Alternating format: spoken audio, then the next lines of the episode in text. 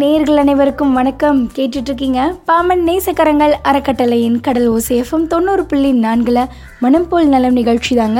நிகழ்ச்சிக்காக பேசுகிறது நான் உங்கள் RJ ஜீனத். இன்றைக்கி நம்மளோட நிகழ்ச்சியில் என்ன தெரிஞ்சுக்க போகிறீங்க அப்படின்னு கேட்டிங்கன்னா, அதுவும் இல்லாமல் இன்றைக்கி யாருக்காக அந்த நிகழ்ச்சின்னு கேட்டிங்கன்னா ஸ்டூடெண்ட்ஸ்க்காக தான்.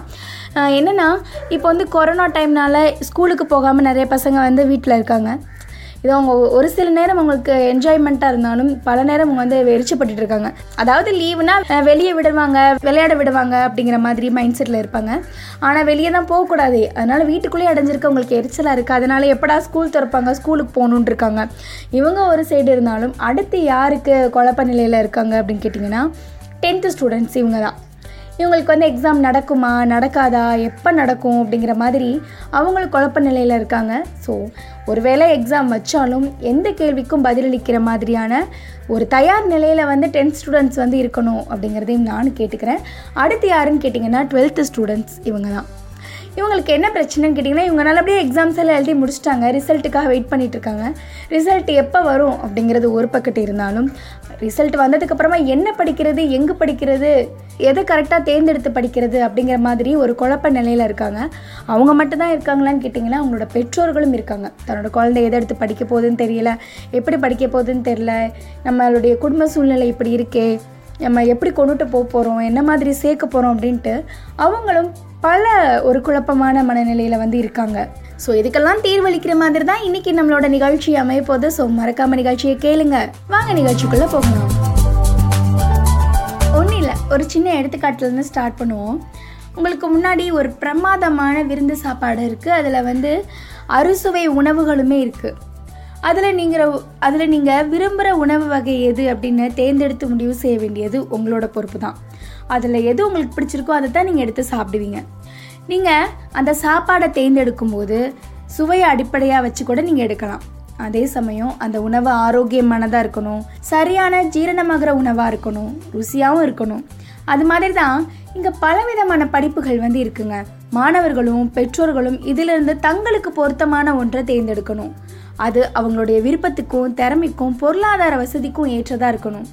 இப்போ இந்த கொரோனா சூழ்நிலையில் பொருளாதாரம் அப்படிங்கிறது ரொம்ப வீழ்ச்சி அடைஞ்சிருக்கு அப்படின்னு தான் சொல்லணும். இந்த 3 மாத காலத்தில் கை ஈர்ப்பை வச்சு தான் நம்ம என்ன பண்ணியிருக்கோம், சாப்பிட்டுட்டு வந்திருக்கோம், நம்மளோட தேவைகளையும் பூர்த்தி செஞ்சுருக்கோம். அப்படி இருக்கிற ஒரு சூழலில் தன்னுடைய குழந்தைகளுக்கு எதிர்கால கல்விக்கு நம்ம சேர்த்து வச்சுருக்கோமா, ஒரு ஸ்கூல் ஃபீஸ்லேருந்து காலேஜ் ஃபீஸ்லேருந்து நம்மளால் கட்ட முடியுமா அப்படிங்கிறதையும் மனசில் வச்சுக்கிட்டு, ஒருவேளை இந்த சூழ்நிலைகள்லாம் சரியாயிருச்சு, நம்மளால் கட்ட முடியும் அப்படிங்கிற ஒரு தன்னம்பிக்கை இருந்துச்சுன்னா தாராளமாக உங்களோட பொருளாதாரத்துக்கு ஏற்ற மாதிரியான ஒரு படிப்பையும் நீங்கள் தேர்ந்தெடுத்துக்கிறீங்க. அது மட்டும் இல்லாமல் அந்த படிப்பு அவங்களுடைய விருப்பத்துக்கும் திறமைக்கும் பொருளாதார வசதிக்கும் ஏற்றதாக இருக்கணும். எதிர்காலத்தை மனசில் வச்சு வேலைவாய்ப்பிற்கு உகந்ததாகவும் இருக்கணும். நீங்கள் இதை பற்றி ஒரு முடிவுக்கு வர்றதுக்கு முன்னாடி நாமே வந்து சில கேள்விகள்லாம் கேட்டுக்கணுங்க. நீங்கள் படிக்கணும்னு நினச்ச அந்த படிப்பு முடிவாகிருச்சா? ஆம்னா அதை எந்த அடிப்பில் முடிவு செஞ்சீங்க அப்படிங்கிறதையும் முழுமையாக ஆராய்ஞ்சிங்களா? இதை பற்றின ஒரு புரிதல் வந்து ரொம்ப அவசியம். நம்ம என்ன படிப்பு எடுத்திருக்கோம்? இப்போ ஒரு இங்கிலீஷ் லிட்ரேச்சர் எடுக்கிறீங்க அப்படின்னா, சரி அது படித்தா என்ன பண்ணலாம், என்ன வேலைக்கு போகலாம், எப்படி போகலாம். இப்போ ஒரு பிகாம் CA எடுக்கிறாங்க அப்படின்னா அதை படித்தா நம்ம என்ன மாதிரி ஆகலாம், என்ன மாதிரி எக்ஸாம்ஸ் இருக்குது, இப்படி ஒரு படிப்பு எடுத்திங்கன்னா அது ஃப்யூச்சரில் என்ன மாதிரி ஒர்க் இருக்கும் அதுக்கு அப்படிங்கிற மாதிரி பல விஷயங்கள் வந்து இருக்குது. ஸோ அது எல்லாத்தையும் நம்ம என்ன பண்ணணும்னு கேட்டிங்கன்னா யோசிச்சு தான் முடிவெடுக்கணும். எதையுமே அரைக்குறையுமா எடுக்காதீங்க. நான் ஏற்கனவே சொன்ன மாதிரி உங்களுக்கு முன்னாடி அறுசுவை சாப்பாடு இருக்குது, உங்களால் கசப்பு சாப்பிட முடியும் அப்படிங்கிற ஒரு நம்பிக்கை இருந்துச்சுன்னா நீங்கள் தாராளமாக கசப்பு சம்மந்தப்பட்ட உணவுகளை எடுத்துக்கலாம். நீங்கள் எவ்வளோ காரம் கொடுத்தாலும் தாங்குவீங்க அப்படின்னா நீங்கள் காரம் சம்மந்தமான உணவுகளை எடுத்துக்கலாம். இனிப்பு திகட்டவே திகட்டாதுப்பா அப்படின்னா நீங்கள் அதையும் எடுத்துக்கலாம். இதெல்லாம் எடுக்கிறது ஒரு பிரச்சனைனாலும் அது உங்களுடைய உடம்பு தாங்குமா அப்படிங்கிறதையும் யோசிக்கணும். சுகர் பேஷண்ட்ஸ் இருக்கிற இனிப்பை ஃபுல்லாக அள்ளி சாப்பிடலாமா, அந்த மாதிரி தான். இது எப்படிப்பா சாப்பாட்டுக்கும் படிப்புக்கும் என்ன சம்மந்தம்னா சம்மந்தம் இருக்குது, அதனால தான் அதை ஒத்துமைப்படுத்தி சொல்கிறாங்க. சரி, இப்போ ஒரு கேள்வி என்னென்னா, நீங்கள் வந்து உங்கள் பேரண்ட்ஸ் கிட்ட அறிவுரை கேட்குறீங்க. அது மட்டும் இல்லாமல் அவங்களோட விருப்பத்தோட அடிப்படையில் ஒரு படிப்பை படிக்க முடிவு செஞ்சிட்டிங்க. ஆனால் உங்களுக்கு வேறு படிப்பில் தான் ஆர்வம் இருக்குது. அது உங்கள் அப்பா அம்மா ஒரு படிப்பு சொல்கிறாங்க, ஆனால் நீங்கள் வந்து வேறு படிக்கணும்னு ஆசைப்பட்றீங்க. அப்படி ஒரு சூழலில் என்ன பண்ணுறது? இதுக்கு பதில் சொல்கிற விதமாக இப்போ உங்கள் பேரண்ட்ஸ் என்ன காரணங்களுக்காக ஒரு படிப்பை உங்களுக்கு பரிந்துரைக்கிறாங்க அப்படிங்கிறத முதல்ல தெரிஞ்சுக்கணும். அப்பா அம்மா எதுக்கு சொல்கிறாங்க அந்த படிப்பை படிக்கணும் அப்படின்னு. அவங்க சொல்கிற காரணங்கள் உங்களுக்கு உகந்ததா இல்லை ஒருவேளை அது உங்களுக்கு உகந்தது இல்லாமல் போனாலோ அந்த படிப்பு உங்களுக்கு ஏற்றதல்ல அப்படின்னு நீங்கள் நினச்சாலோ அதற்குரிய காரணங்களை உங்களுடைய பெற்றோர்கள்கிட்ட பொறுமையாக நீங்கள் விளக்குங்க. ஃபஸ்ட்டு யோசிங்க, எதுக்காக அம்மா வந்து அப்பா வந்து நம்மளை இந்த படிப்பு படிக்க சொல்கிறாங்க அப்படின்னு. ஆனால் முதல்ல அது உங்களுக்கு செட் ஆகுமான்னு நீங்கள் யோசிக்கணும். உங்களுக்கு செட் ஆகலை அப்படின்னா, அம்மா என்னால் அதை படிக்க முடியாது அப்படின்னு நீங்கள் நினச்சிங்க அப்படின்னா உங்கள் பேரண்ட்ஸ் கிட்டே இதில் இந்த மாதிரியான விளைவுகள்லாம் இருக்குது, என்னால் முடியாது அப்படிங்கிறத எடுத்து சொல்லுங்கள். ஆனால் அவங்களால முடியும் அப்படின்னா கண்டிப்பாக அதை படித்து ஒரு வெல் லெவலுக்கு கொண்டு வாங்க. சில ஸ்டூடெண்ட்ஸ் வந்து மேக்ஸில் வந்து வீக்காக இருப்பாங்க, ஆனால் அவங்களுக்கு வந்து மேக்ஸ் சுத்தமாக வராது. வாழ்க்கையில் சாதிக்கணும் அப்படிங்கிறதுக்காகவே மேக்ஸை வந்து ஒரு படிப்பாக எடுத்து படிப்பாங்க. கண்டிப்பாக வாழ்க்கையில் சாதித்தவங்க நிறைய பேர் இருக்காங்க. 12th மேக்ஸில் ஃபெயிலாக போய் திரும்ப மேக்ஸ் அட்டெம்ப்ட் எழுதி அதுக்கப்புறமா போயிட்டு ஒரு காலேஜில் போய் பிஎஸ்சி மேக்ஸ் எடுத்து அதில் படித்து அதில் வெல் லெவலாக இருந்தவங்க நிறைய பேர் இருக்காங்க. ஸோ அந்த மாதிரி தான் இப்போ வந்து சில பேருக்கு இங்கிலீஷே வராது, ஆனால் இங்கிலீஷை ஒரு பாடமாக எடுத்து படிப்பாங்க, அதில் அவங்க வெல் லெவலாக இருப்பாங்க.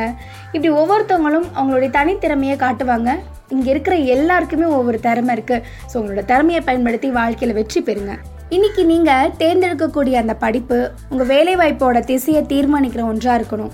வாழ்நாள் முழுதுமே நீங்கள் அதோட பயணிக்கணும். அதனால் பெற்றோர்கள் வந்து சொன்னாங்க அப்படிங்கிறதுக்கு மாதிரி உங்களோட விருப்பம் இல்லாமல் நீங்கள் ஏற்றுக்காதீங்க. அவங்க தேர்ந்தெடுத்ததில் உள்ள பின்புலங்களை கேட்டு தெரிஞ்சுக்கோங்க. அது மட்டும் இல்லாமல் அது உங்களுக்கு சரியான படிப்பு இல்லை அப்படின்னு நீங்கள் தெரிஞ்சுக்கிட்டீங்க கருதினீங்க அப்படின்னா மனம் விட்டு உங்கள் பெற்றோர்கள்ட்ட பேசுங்க, கலந்துரையாடுங்க. உங்களுக்குள்ள ஒரு முழுமையான அப்புறம் வெளிப்படையான கலந்தாய்வு நடந்தால் தான் நீங்களும் உங்கள் பெற்றோரும் சேர்ந்து ஒரு படிப்பை தேர்ந்தெடுக்கலாம்.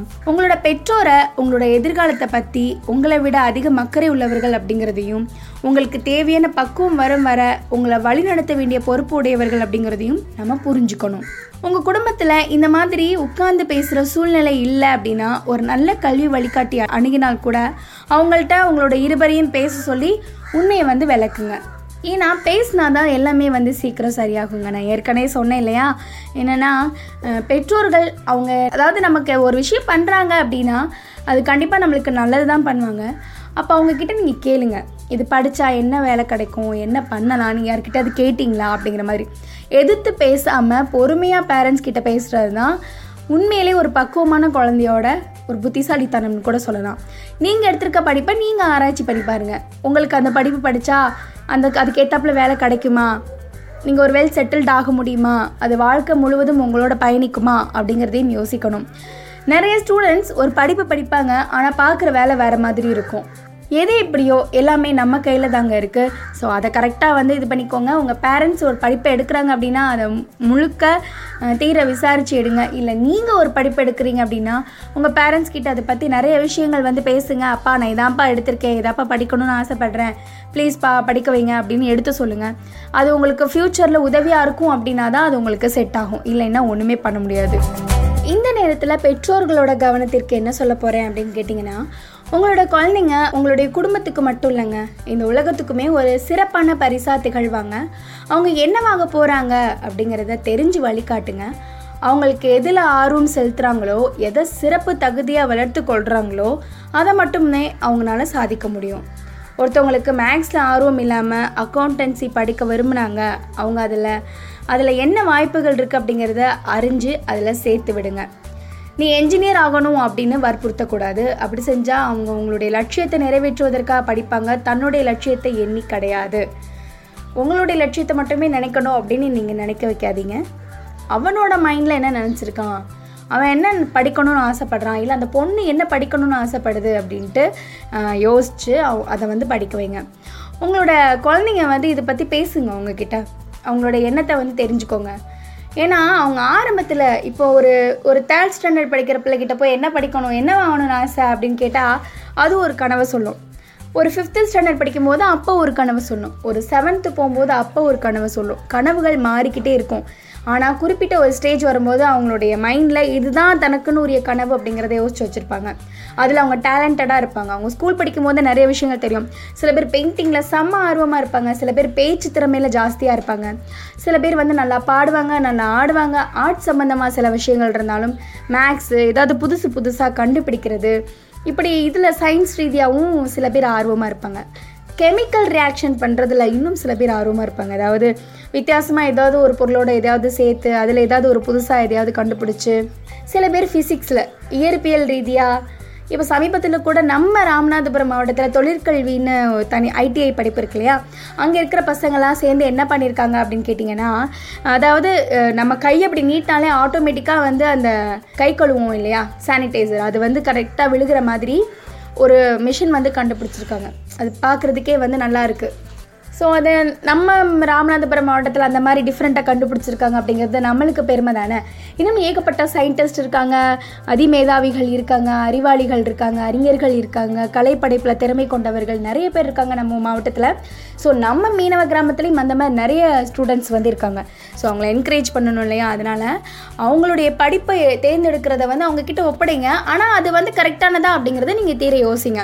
ஒருவேளை அம்மா எனக்கு எதையுமே யோசிக்க முடியல, நீ என்ன சொல்கிறியோ அதை படிக்கிறேன், இல்லை அப்பா நீங்கள் என்ன சொல்கிறீங்களோ அதை நான் அதை படிக்கிறேன் அப்படின்னு அவங்க சொன்னாங்கன்னா, அவங்களுக்கு ஃப்யூச்சரில் அது உபயோகமாகறக்கூடிய ஒரு படிப்பை தான் நீங்களும் என்ன பண்ணணும்னு கேட்டிங்கன்னா யோசித்து சொல்லணும்.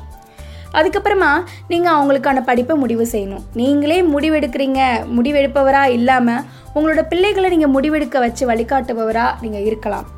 நீ இதை எடுப்பா, உனக்கு நான் சப்போர்ட்டிவாக இருக்கேன், இப்போ டாக்டர் படிக்கணும்னு ஆசைப்பட்றாங்க அப்படின்னா நிறைய செலவாகும் அப்படிங்கிற பயம் அவங்க குழந்தைங்களோட மனசில் இருக்கும்.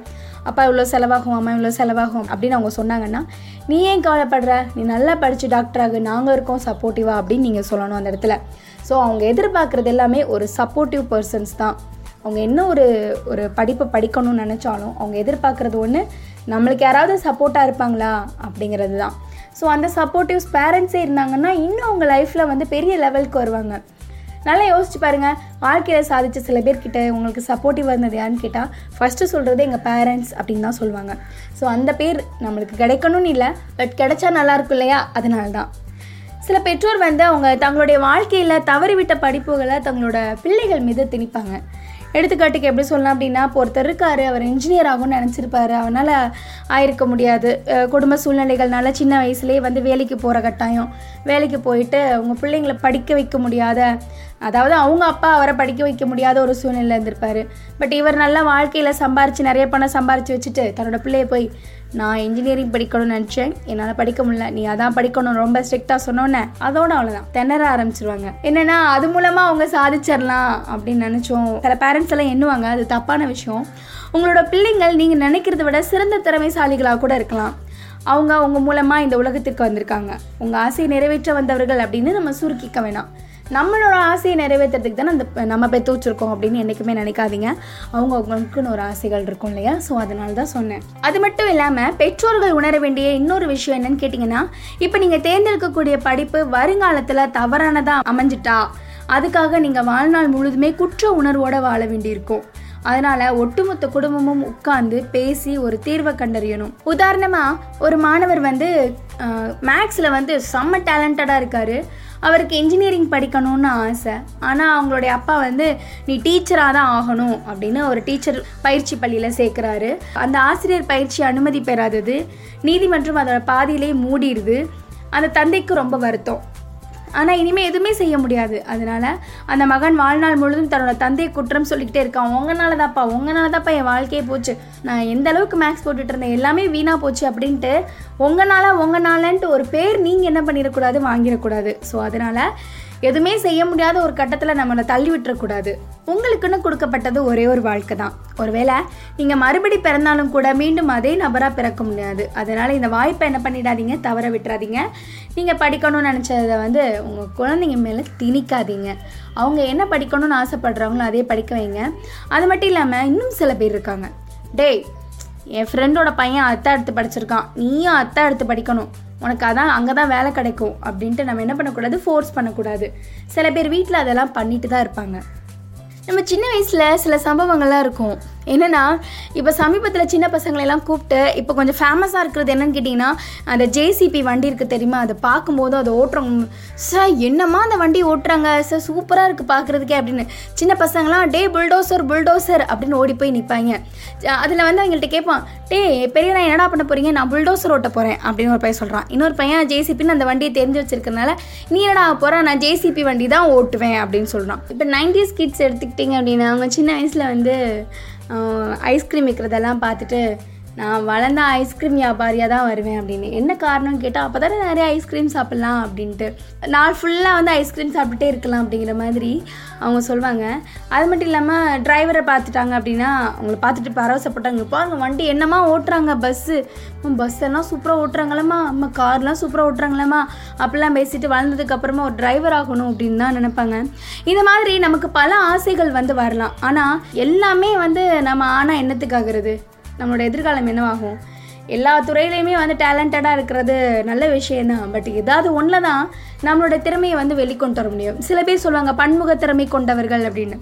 ஒன்றும் இல்லை, சமீபத்தில் ஒருத்தவங்க வந்து அவங்களுடைய கனவை வந்து பகிர்ந்துக்கிட்டாங்க. என்ன அப்படின்னா, அவங்க என்ன பண்ணுறாங்கன்னா, ஒரு நார்மல் பர்சனாக தான் இருக்காங்களாம், திடீர்னு பார்த்தா அவங்களுக்கு ஒரு நாள் ஒரு சக்தி கிடச்சிருச்சா, அவங்களுடைய கனவை பகிர்ந்துக்கிட்டாங்க.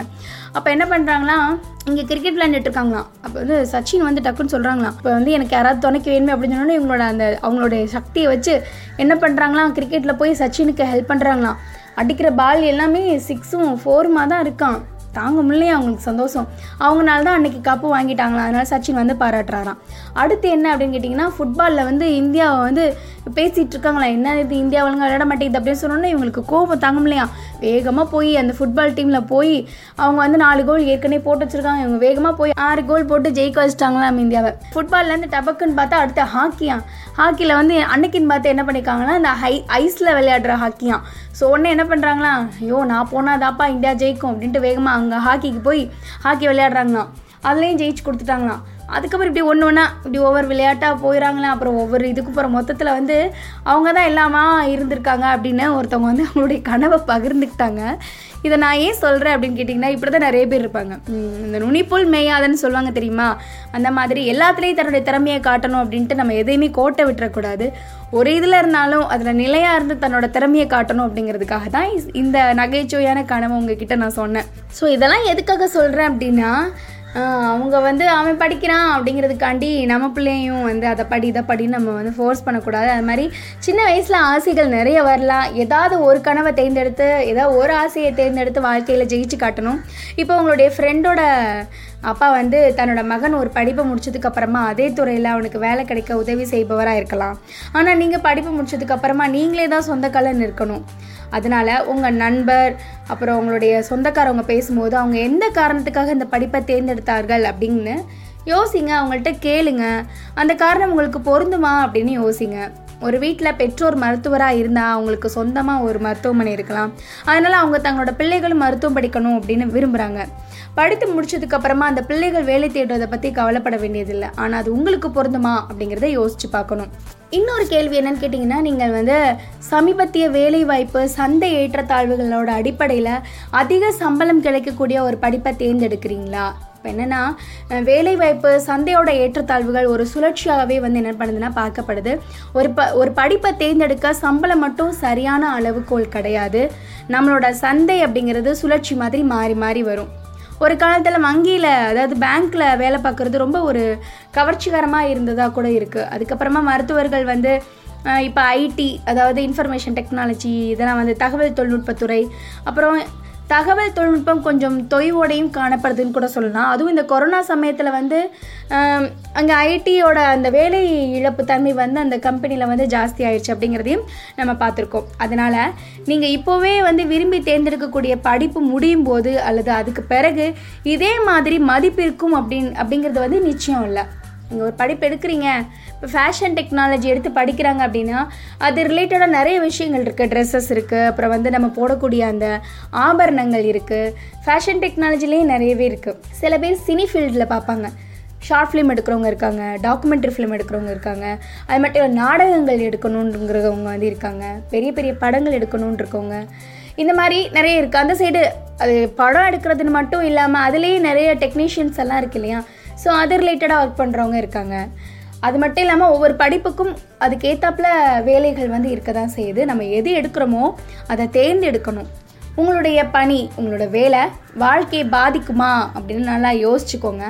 ஆனால் எந்த காலத்துலேயும் எல்லா துறையிலும் உரிய தகுதியோட கடின உழைப்போட போதிய துறை அறிவோடு விளங்குறவங்களுக்கு வேலைகள் வந்து நிறையவே காத்துட்ருக்குங்க. அதனால் நீங்கள் வாங்குகிற கோல்டு மெடல் முக்கியம் கிடையாது. அந்த துறையில் எவ்வளவு ஆழமாக அறிவை பெற்றிருக்கீங்க, வேலை செய்ய தயாராகி வர்றீங்க அப்படிங்கிறது தான் முக்கியம். படிப்பு முடிஞ்சு நீங்கள் பார்க்கும்போது வேலை உங்களுக்கு பிடிக்கலை அப்படின்னா உங்களால் சிறப்பாக பணியாற்ற முடியாது. இதனால் வாழ்நாள் முழுதுமே சலிப்பாக உணர்வீங்க. அதே சமயம் அந்த வேலை உங்களுக்கு பிடிச்சிருந்தா விளையாட்டு மைதானத்துக்கு செல்வது மாதிரி உற்சாகத்தோட ஆஃபீஸ்க்கு கிளம்பி போவீங்க. ஒவ்வொரு துறையிலுமே அதிக சம்பளம் கொடுக்கக்கூடிய வேலைகள், குறைந்த சம்பளம் கொடுக்கக்கூடிய வேலைகள்னு இருக்குது. நீங்கள் எவ்வளோ உயரம் செல்கிறீர்கள் அப்படிங்கிறத பொறுத்து உங்களுடைய சம்பள விகிதமும் மாறும். இன்றைக்கி சிஏ, அனிமேஷன், பயோடெக்னாலஜி இந்த மாதிரி மற்ற பல துறைகளுக்கும் ஐடிக்கும் இணையாக அதிக சம்பளம் தரக்கூடியவையாக இருக்குது. அந்த பிகாம் சிஏ எடுத்து படிக்கிறவங்கலாம் நல்ல ஒரு லெவலில் போய்கிட்டு இருக்காங்க. அனிமேஷன் படிக்கிறவங்க இருக்காங்க இல்லையா, அவங்கெல்லாம் இப்போ சொந்தமாக ஒரு சேனல் ஓப்பன் பண்ணி அதில் அனிமேட்டடாக என்ன பண்ண முடியும் அப்படிங்கிற மாதிரி காட்டுறாங்க. பயோடெக்னாலஜி படித்தவங்க யோசிக்கவே வேணாம், நிறைய விஷயங்கள் பண்ணுறாங்க. ஸோ அப்படி இருக்கக்கூடிய ஒரு சூழ்நிலையில் நம்ம என்னென்ன எடுத்து படிக்கிறோம், அது எப்படி நம்மளுக்கு பொருந்தும் அப்படிங்கிறத யோசிச்சு பண்ணணும். ஆரம்பத்தில் நீங்கள் சம்பளத்துக்காக உள்ள நுழையும் போது நல்லா தான் இருக்கும். ஆனால் நீங்கள் வளர வளர அந்த உற்சாகம் நின்றுடும். ஸோ அதனால் எந்த வேலை எடுத்து படிக்கிறோமோ அந்த வேலையை சிறப்பாக செய்யுங்க. அடுத்து என்ன அப்படின்னு கேட்டிங்கன்னா, இப்போ நீங்கள் ஸ்கூல் படிக்கும்போது சில பாடங்களை அதிக மதிப்பெண் பெறதுனால அதை சார்ந்த படிப்புகளை தேர்ந்தெடுக்கிறீங்களா? நல்ல ஒரு மார்க் பெறுறது அவசியம்தான். ஆனால் அதை வச்சு மட்டுமே உங்களோட எதிர்கால படிப்பை தேர்ந்தெடுக்கும் போது நீங்கள் தேர்ந்தெடுக்கிற துறை குறித்து முழுமையாக அறிஞ்சு கொள்ளணும். இப்போ உதாரணமாக மேக்ஸில் நிறைய மார்க் எடுக்கிறீங்க அப்படின்னா பிஎஸ்சி மேக்ஸில் சேரலாம் அப்படின்னு முடிவெடுக்கிறத விட, பிஎஸ்சி முடித்து மேற்கொண்டு என்ன படிக்க போகிறீங்க, என்ன வேலை வாய்ப்பு சாத்தியமாக இருக்குது, அது உங்களுக்கு விருப்பமானதாக இருக்குமா, இந்த மாதிரி பல இதையுமே யோசிக்கணும். உங்களுக்கு குறுகிய கால கண்ணோட்டமே இருக்கக்கூடாது. மேக்ஸில் மார்க் நிறைய எடுக்கிறோம், பிஎஸ்சி மேக்ஸ் படிக்கிறோம், பிஎஸ்சி மேக்ஸ் முடிச்சுட்டு நம்ம வேறு ஏதாவது படிக்கிறோம், அவ்வளோதான் உடம்பு முடிஞ்சிருது. இப்படி இருக்காமல் நம்ம பிஎஸ்சி மேக்ஸ் படிக்கிறோமா, அடுத்து எம்எஸ்சி மேக்ஸ் முடிக்கிறோமா. லேடிஸாக இருந்தால் டக்குன்னு பிஎட் பண்ணிவிட்டு என்ன பண்ணிடுவாங்க, டீச்சர் ஒர்க்குக்குள்ளே போயிடுவாங்க. நீங்கள் ஜென்ஸ் மேக்ஸ் எடுக்கிறீங்க, நீங்கள் டீச்சர் ட்ரைனிங் பண்ண போகிறீங்களா, இல்லை மேக்ஸ் ரிலேட்டடாக வேறு எதுவும் ஒர்க்கு பண்ண போகிறீங்களா, இப்படி பல கேள்விகள் நம்மளோட மனசில் இருக்குது. உங்களுக்குலாம் தெரியுமா, நல்லா யோசிச்சு பாருங்கள். பிஎஸ்சி மேக்ஸ் முடித்து பிஎட் பண்ண ஒருத்தவங்க 4000 ரூபீஸ் சேலரிக்காக வேலை பார்த்துட்ருக்காங்க. இதே மாதிரி டிகிரி கம்ப்ளீட் பண்ண எல்லாருமே மேக்ஸிமம் 6000க்குள்ளே சேலரிக்காக தான் நம்ம உள்ளூருக்குள்ளே வேலை பார்த்துட்ருக்காங்க. இது யாருனாலையும் தட்டி கழிக்க முடியாது. உங்களால் நிறைய மார்க் எடுக்க முடியும் அப்படிங்கிறதுனால மட்டும் உங்களுக்கு ஒரு துறையில் ஆர்வம் வந்துடணும் அப்படிங்கிற அவசியம் இல்லை. படிப்புங்கிறது வேறு, அதை சார்ந்த வேலைகள் அப்படிங்கிறது வேறு. சில சமயங்கள் நீங்கள் நல்லா மனப்பாடம் செய்யக்கூடியவங்களாக இருக்கலாம், அதனால் நல்ல மதிப்பெண்கள் பெறலாம். ஆனால் நீங்கள் செய்ய போகிற வேலை ரொம்ப கடினமாக கூட அமைஞ்சிடலாம். சில பேர் சில மாணவர்கள் என்ன பண்ணியிருக்காங்கன்னு கேட்டிங்கன்னா, கம்ப்யூட்டர் சயின்ஸை விரும்பி தேர்ந்தெடுப்பாங்க. ஏன்னா மனப்பாடம் செஞ்சு நல்ல மதிப்பெண் அதில் வாங்கிடுவாங்க. ஸோ அதனால் வேலைன்னு அவங்களால முழுமையாக ஈடுபட முடியறதில்ல. சில கம்ப்யூட்டர் சயின்ஸ் மாணவர்களுக்கு எளிய ப்ரோக்ராம் கூட எழுத தெரியறதில்ல. அதனால் அவங்க அந்த வேலைக்கு தகுதியற்றவர்களாக என்ன பண்ணிடுறாங்க, மாறிடுறாங்க. நீங்கள் ஒரு பாடத்தை முதல்ல மனப்பாடம் பண்ணுறதுக்கு முன்னாடி புரிஞ்சு படிக்கணும் அப்படிங்கிற நோக்கத்தோடு படிக்கணும். அப்போ தான் நீங்கள் பார்க்குற வேலையிலையும் நல்லா செயல்பட முடியும். எடுத்துக்காட்டுக்கு இப்போ சிட்டி ரோபோட் எடுத்துக்கோங்களேன். அது என்ன பண்ணுன்னா, புக்கு டிப்பத்து ஸ்கேன் பண்ணும். நம்மளுக்கு என்ன ஸ்கேன் தானே பண்ணுது அப்படின்னு அசால்ட்டாக வந்துடும். பார்த்தா அது ஒரு ப்ரெக்னென்சி லேடியை குழந்தை பெற வைக்கிற அளவுக்கு ஆனால் நம்ம ரோபோட் கிடையாது. நம்ம யோசிக்கணும். இப்போ நம்ம ஒரு படிப்பு படிக்கிறோம் அப்படின்னா அது சார்ந்த ஒரு துறையில் பெஸ்ட்டாக இருக்கணும். மனப்பாடம் பண்ணி படிக்கிறத விட ப்ராக்டிக்கலாக ஒர்க் பண்ணுறவங்களுக்கு நிறையா இருக்கும். இந்த ஐடிஐ படிக்கிறாங்க இல்லையா, அந்த ஸ்டூடெண்ட்ஸ் இந்த ஏசி மெக்கானிக்கு, அப்புறம் இந்த வயரிங் பண்ணுறது, ஏதாவது மெக்கானிக் ஒர்க் பண்ணுறது, இதெல்லாம் ஈஸியாக பண்ணிடுறாங்க. என்னென்னு கேட்டால் நாங்கள் ப்ராக்டிக்கலாக படித்தோம், தியரியை விட எங்களுக்கு ப்ராக்டிக்கல் ஜாஸ்தி அப்படின்னு சொல்லி அவங்க சொல்கிறாங்க. நம்மளுக்கு தொழிற்கல்வி கூட ஒரு நல்ல ஒரு நிலைக்கு கொண்டு போகுது அப்படின்னு தான் யோசிக்கணும். நீங்கள் வாங்குகிற மார்க்கை விட நீங்கள் வேலைக்கு போகும்போது அந்த நிறுவனங்கள் உங்களுடைய தகவல் பரிமாற்ற திறமை, மற்றவங்களோட கலந்து பழகிற தன்மை, தலைமை பண்புகள், பிரச்சனைகளை தீர்க்கக்கூடிய திறமை, ஒரு டீம்லேருந்து சேர்ந்து பணிபுரிகிற திறமைன்னு பல விஷயங்களை பார்க்குறாங்க. யதார்த்த வாழ்க்கையில் தங்கப்பதக்கமும் 1st வகுப்பும் நல்ல மதிப்பெண்கள் பெற்று மற்ற திறமைகளை வளர்த்து கொள்ளாதவங்க பல பேர் வாய்ப்புகளே இழந்திருக்காங்க. அது மட்டும் இல்லாமல் மட்டு வாங்கியவங்க கூட பெரும்பாலும் கிடைக்கிறதில்ல. ஒரு மாணவர் பள்ளி கல்லூரியில் சுமாராக படிக்கிறவங்களாக இருந்தால் கூட அதோடு பல கூடுதல் ஆர்வங்களை ஏற்படுத்தி கொண்டு நல்லா பேசக்கூடியவராக, பாடப்புத்தகங்களையும் வெளியிலையும் விஷயங்களை அறிஞ்சு வச்சுருக்கிறவங்களா தன்னை மேற்படுத்தி கொண்டா அவங்களால பல வெற்றி எளிதாக அடைய முடியுது. அதனால் பாடப்படிப்பு மட்டும் போதும் அப்படின்ட்டு இல்லாமல் மனப்பாடம் பண்ணி நம்ம எழுதிடலாம். மேக்ஸு கூட மனப்பாடம் பண்ணி எழுதுனவங்க இருக்காங்க. என் நானுமே மேக்ஸு மனப்பாடம் பண்ணி எழுதியிருக்கேன். ஸோ இந்த மாதிரி மனப்பாடம் பண்ணி எழுதிடலாம் அப்படிங்கிற ஒரு மைண்ட் செட்டில் இருந்தீங்கன்னா தயவுசெஞ்சு தூக்கி வீசிடுங்க. எந்த ஒரு பாடத்தையும் புரிஞ்சு படிங்க, அப்போ தான் வாழ்க்கையில் வந்து சாதிக்க முடியும். அடுத்து என்ன அப்படின்னு கேட்டிங்கன்னா, இப்போ நம்ம ஒரு படிப்பு எடுக்கிறோம் அப்படின்னா அது எவ்வளோ காலம் நீடிக்கும், அதுக்கப்புறம் என்னவெல்லாம் படிக்க வேண்டியிருக்கும் அப்படிங்கிறத பற்றி உங்களுக்கு தெரியுமா? இப்போ எம்பிபிஎஸ் எடுத்து படிக்கிறாங்க அப்படின்னா நீங்கள் ஒரு குறிப்பிட்ட அளவு வரை மேல் படிப்புக்கு செல்லணும், அதுக்கு 10 வருடங்கள் வரை கூட ஆகலாம். இந்த படிப்பு முடிச்சதுக்கப்புறமா உங்களோட வேலை வாழ்க்கை உறுதிப்பட 3 அல்லது 4 வருடங்கள் கூட ஆகலாம் அப்படிங்கிறது உங்களுக்கு தெரியுமா? உதாரணமாக இப்போ சட்டப்படிப்பை எடுத்துக்கிட்டீங்க அப்படின்னா அதை படித்து முடித்தவங்க இன்னொரு பெரிய வழக்கறிஞர் அல்லது நிறுவனத்துக்கு கீழே வேலை பார்த்து பயிற்சி பெறணும். அதுக்கு பிறகு தான் அவங்க சொந்தமாக தொழில் செய்ய முடியும். உங்களோட குடும்ப சூழ்நிலையை கருத்தில் கொண்டு முடிவெடுக்கணும். உங்களுடைய குடும்ப சூழ்நிலை உங்களோட வருமானத்தை நம்பி இல்லாமல் இருந்தால் நீங்கள் வேலை குறித்த அவசரம் இல்லாமல் இளநிலை, முதுநிலை, அப்புறம் ஆராய்ச்சி போன்ற முழுமையான படிப்பை தேர்ந்தெடுத்துக்கலாம். இந்த துறையில் உள்ள தொழில் சார்ந்த விஷயங்கள் உங்களுக்கு தெரியுமா? அது உங்களுடைய இயல்புடன் பொருந்தி போகுதா அப்படின்னு யோசிச்சு பாருங்கள். உதாரணமாக நீங்கள் எப்போவுமே வீட்டில் இருக்கிறதே வந்து விரும்புகிறீங்க அப்படின்னா மெரைன் இன்ஜினியரிங் படிப்பு வேலையை தேர்ந்தெடுப்பதற்கு அதுக்கு முன்னாடி நீங்கள் ஒரு தடவைக்கு 2 முறை வந்து யோசிச்சுக்கோங்க.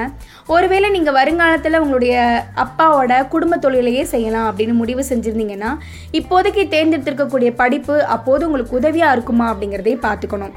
ஒருவேளை உங்களுடைய நிலைமை இப்படி இருந்துச்சு, நான் இன்னும் என்னுடைய படிப்பை தேர்வு செய்யலை அப்படின்னு எதை தேர்ந்தெடுக்கிறதுன்னு எனக்கு தெரியலை அப்படிங்கிற ஒரு மைண்டில் இருந்தீங்க அப்படின்னா உங்கள் அப்பா உங்கள் அம்மா உங்களை ஒரு படிப்பில் சேர்ப்பாங்க. உங்களுக்கு எது தேவை அப்படிங்கிறத உங்களுக்கு தெரியும் அப்படிங்கிறத நீங்கள் நினச்சிங்கன்னா அதை மகிழ்ச்சியாக ஏற்றுக்கோங்க. ஒவ்வொருத்தவங்களும் சில சிறப்பு திறமைகளோடு தான் பிறக்கிறாங்க. உங்களுடைய சிறப்பு திறன்கள் என்ன அப்படிங்கிறது உங்களுக்கு தெரியாமல் இருக்கலாம். அந்த ஆர்வத்தை நீங்கள் தேட தொடங்கலாம். உங்களுடைய திறமை என்னென்ன அப்படிங்கிறது கூட உங்களுக்கு தெரியாமல் இருக்கலாம். ஒருவேளை அது உங்களுடைய பெற்றோர்களுக்கு தெரியலாம். அதனால் உங்களோட அந்த ஆர்வத்தை நீங்கள் தேட தொடங்குங்க. உங்கள் பெற்றோர்கள் சொன்னாங்க உனக்கு இதான்ப்பா டேலண்ட்டுன்னு சொன்னாங்கன்னா அதை கேளுங்க. அதை கிடைக்கிற வரை நிறுத்தாதீங்க. இப்போதைக்கு உங்களுக்கு நல்ல வழிகாட்டக்கூடியவங்களை வந்து அடையாளம் காணுங்க, அவங்களையே பின்பற்றுங்க. நம்மளுடைய மீன் சம்மந்தமாக, அதாவது இந்த நம்மளுடைய மீனவர்கள் சம்மந்தமாகவும் மீன் துறைகள் சம்மந்தமாக பல வேலை வாய்ப்புகள் வந்து காத்துட்ருக்கு. அது ரிலேட்டடாக நிறைய படிப்புகளும் இருக்குது, அதை நீங்கள் படிக்கலாம். இல்லை நீங்கள் வந்து இப்போ கடல் தொழிலில் ஆர்வமாக இருக்கீங்க, உங்கள் அப்பா ஒரு போட் போட்டிருக்காங்க, அந்த போட்டை நீங்கள் வெல் டெவலப்பாக கொண்டு வரணும் அப்படின்னு நீங்கள் நினச்சிங்க அப்படின்னா அதுக்கு என்ன படிப்பு படிக்கணும்? இப்போ வந்துட்டு நீங்கள் ஒரு BCom CA படிச்சிருக்கீங்க, உங்களுக்கு கணக்கெல்லாம் நல்லா வரும் அப்படின்னா நீங்கள் என்ன பண்ணலாம்? உங்கள் அப்பாவோட அந்த தொழிலை எடுக்கலாம். அதில் நீங்கள் எப்படி பண்ணலாம், எப்படி ஏற்றுமதி பண்ணலாம், எப்படி இறக்குமதி பண்ணலாம், அதில் கணக்கு வழக்குகள் எப்படி இருக்குது அப்படிங்கிறத கண்காணிக்கலாம். இந்த மாதிரி நிறைய விஷயங்கள் இருக்குது. ஸோ அதை எப்படி ஃபாலோ பண்ணுறது அப்படின்ட்டு இப்போ வீட்டில் சொந்தமாக தொழில் செய்யணும்னு நினைக்கிறவங்க கூட அதுக்கேற்றாப்பில் இருக்கக்கூடிய தொழில் படிப்புகளை படிக்கலாம். படிப்புகள், அதாவது தனக்கு பேருக்கு பின்னாடி டிகிரி இருந்தால் போதும்னு நினைக்கிறத விட்டுட்டு நம்ம படித்த படிப்புக்கு ஒரு நல்ல வேலை கிடைக்கணும், அந்த வேலை வாழ்நாள் முழுதும் நீடிக்கணும் அப்படிங்கிறத நினச்சி நீங்கள் படிங்க. இப்போ என்ன, நான் 8th படித்தா கூட TNPSC எக்ஸாம் எழுதுறது மாதிரியான விஷயங்கள் இருக்குது. அந்த மாதிரி எக்ஸாம்ஸ் எழுதி அதில் நல்ல மார்க் வாங்கி அது நல்லா ஒரு கவர்மெண்ட் ஜாப்க்கு போகணும் அப்படின்னு நினச்சா கூட அது எல்லாமே நம்மளோட திறமை தான், நம்ம கையில் தான் இருக்குது. ஸோ எது பண்ணுறோமோ எப்படி பண்ணுறோமோ நல்லா படிக்கணும். அது மட்டும் இல்லாமல் மார்க் மட்டும் அப்படின்னு நினச்சிட்டு தயவு செஞ்சு படிக்காதீங்க. மார்க் நம்மளோட திறமையை வந்து கொடுக்க போகிறது கிடையாது. மார்க் மட்டுமே வாங்கி நம்ம பெரிய ஆளாக போகிறது கிடையாது. என்னை பொறுத்த வரைக்கும் நான் என்ன சொல்ல விரும்புகிறேன் அப்படின்னு கேட்டிங்கன்னா, நார்மலாக இருக்கிற ஒரு ஆவரேஜ் ஸ்டூடெண்ட்ஸ் இருக்காங்க தெரியுமா, அவங்க அந்த புக்கில் உள்ளது மட்டும்னு இல்லாமல் சுற்றி இருக்கிற பல விஷயங்களை தெரிஞ்சு வச்சுருப்பாங்க. புக்கில் மட்டும் படித்து மார்க் வாங்கி இருக்கிறவங்க இருக்காங்க, மனப்பாடம் பண்ணி மார்க் வாங்கினவங்களாம் இருக்க தான் செய்கிறாங்க. அவங்க லைஃப்பில் ஐயோ மனப்பாடம் தானே நம்ம பண்ணோம் அப்படிங்கிறத வந்து அவங்களோட மைண்ட் தாட்டில் இருக்காது. நம்ம நிறைய மார்க் வாங்கினமே எதுவுமே கிடைக்கல, அதனால் எதையும் மனப்பாடம் பண்ணாமல் புரிஞ்சு படிங்க, லைஃப்பில் வந்து முன்னேறுங்க. நல்ல ரிசல்ட் வரும். ரிசல்ட் வந்ததுக்கப்புறமா உங்கள் அப்பா அம்மா கிட்ட உட்காந்து பேசுங்க. என்னென்ன படிப்புகள்லாம் இருக்குன்னு யோசிங்க. அது உங்களோட லைஃபுக்கு செட் ஆகுமான்னு பாருங்கள். செட் ஆனிச்சுன்னா நல்ல படிப்பு எடுத்து படிங்க, வாழ்க்கையில் செட்டில் ஆகுங்க அப்படிங்கிறதையும் சொல்லிவிட்டு நான் கிளம்புறேன். மீண்டும் நம்மளோட மனம்போல் நலம் நிகழ்ச்சியில் சந்திக்கும் வரை உங்களிடமிருந்து விடைபெறுவது உங்கள் அன்பு சகோதரி RJ Zeenath. தொடர்ந்து இணைந்திருங்கள். இது நம்ம கடல் ஓசை FM 90.4.